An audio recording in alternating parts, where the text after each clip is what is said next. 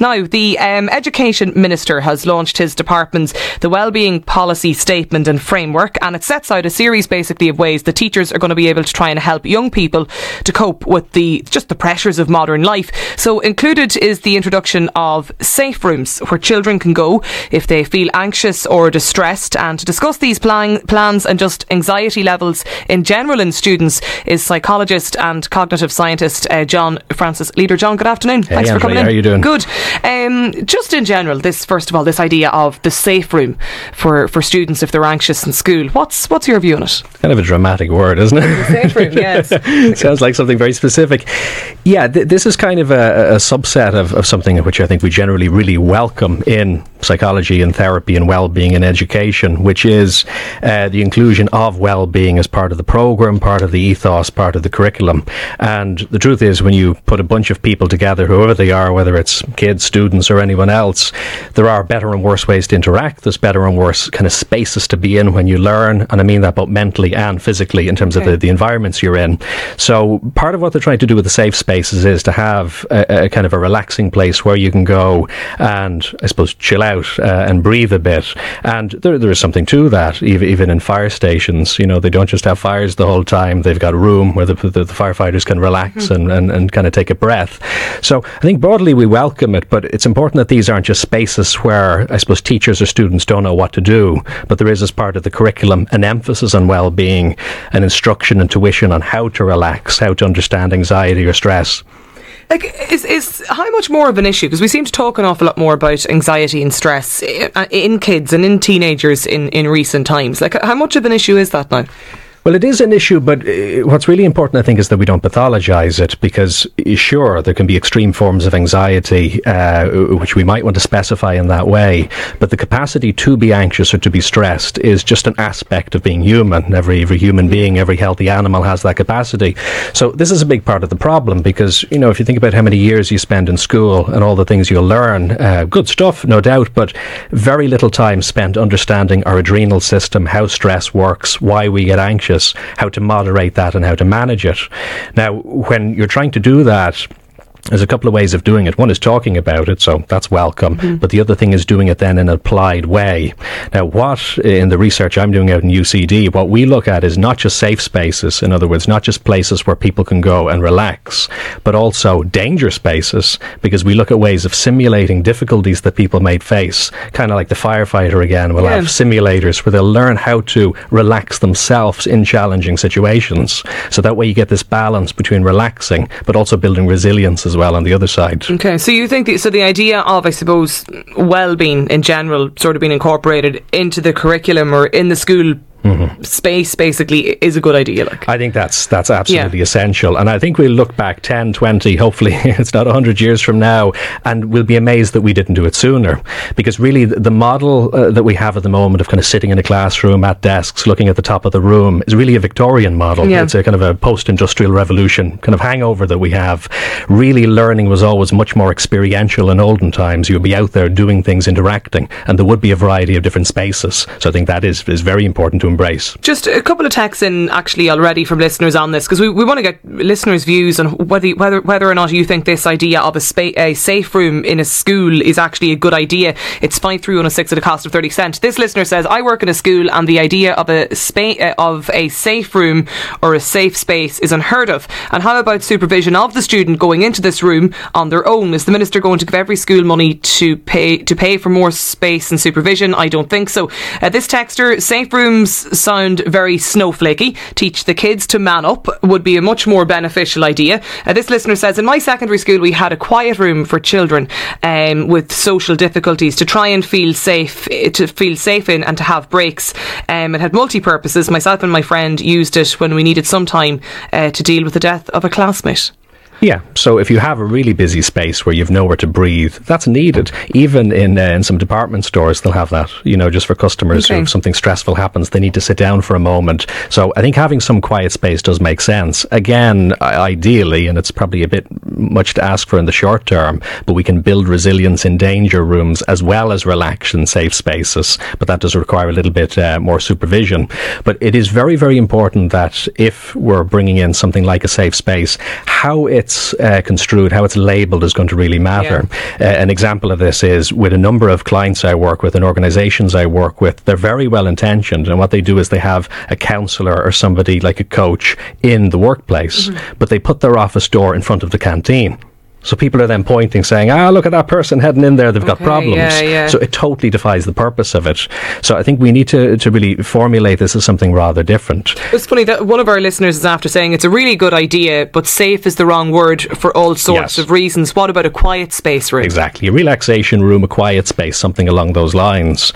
Obviously, resources permitting, I'd be advocating for just experiential spaces. And they're talking about that in the Minister's report, because they're talking about sensory experiences, and covering that. So I think if we could have adaptive spaces where we can, for example, have relaxation programs, where we can have motivation programs, where we can have stress management, where then we're not shying away from danger or difficulty in the world, but we're learning how to process it better and deal with it better. That'd be really useful. Yeah, okay. Just on the topic of anxiety, just talk to us, just John, I suppose, in your own professional experience, just the difference kind of between anxiety maybe as an anxious child or maybe a child with kind of chronic anxiety or anxiety disorder. Just explain the difference for us. Absolutely. Now, the constructs that we use normally from the Diagnostic and Statistical Manual of Mental Health Disorders are something of a construct that we use to try and classify adaptive or maladaptive behaviour. So it's really important to appreciate that these are a little bit malleable, and they get updated and they changed over time as we understand what's happening a little bit more.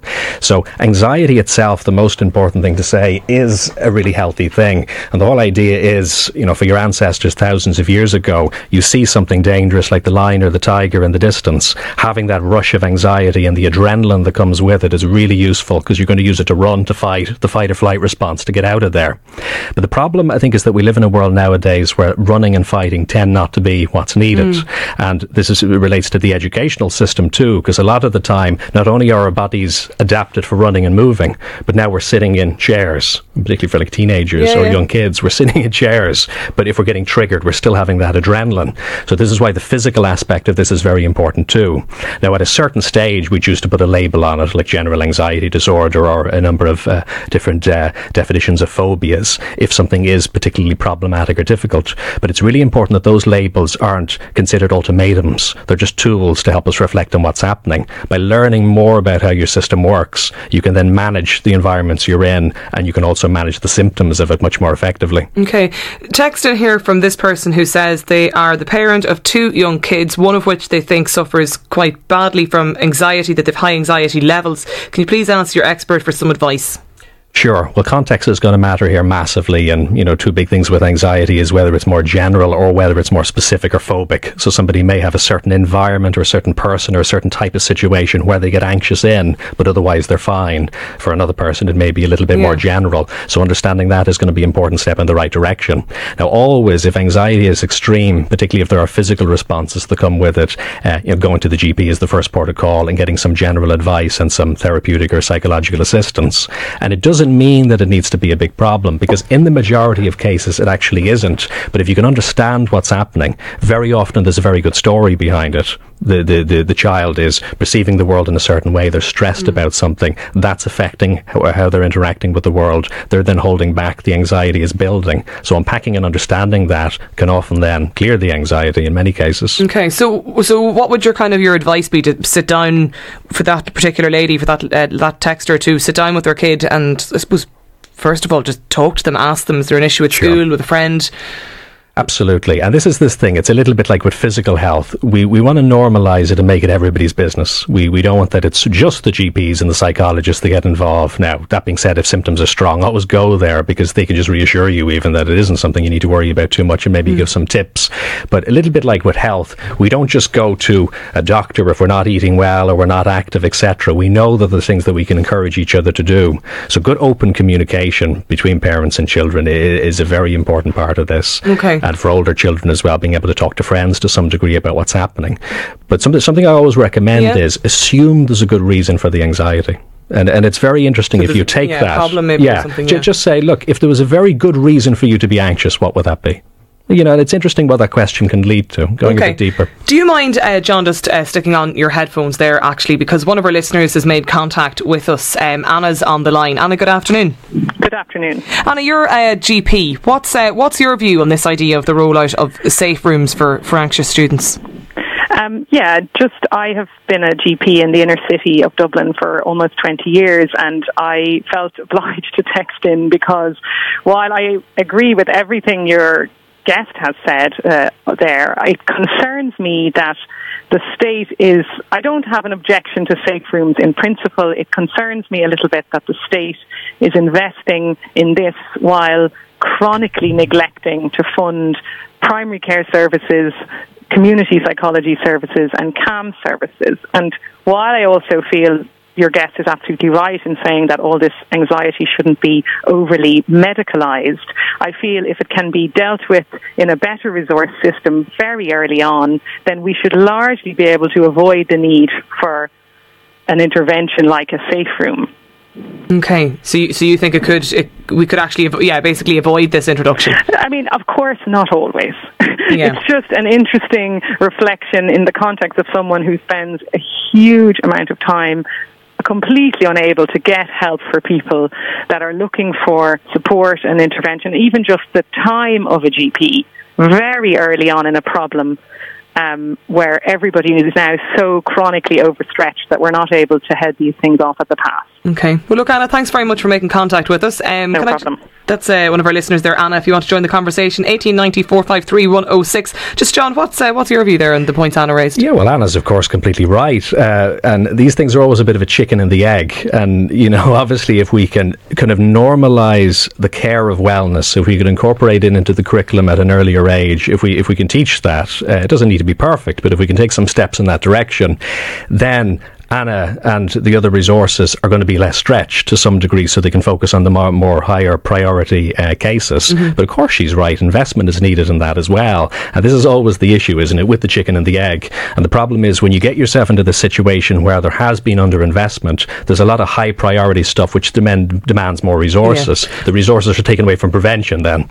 Just more text actually, and just going to have a look at what our listeners think of this. Tracy says, hi Andrea, there are so many kids suffering with anxiety these days that the whole system would end up becoming a safe room. Even the teachers are more anxious these days. Some schools have wellness walks around the school where staff and the pupils walk and talk at lunchtime. It works really well, as I really feel that being indoors too much actually adds to anxiety problems.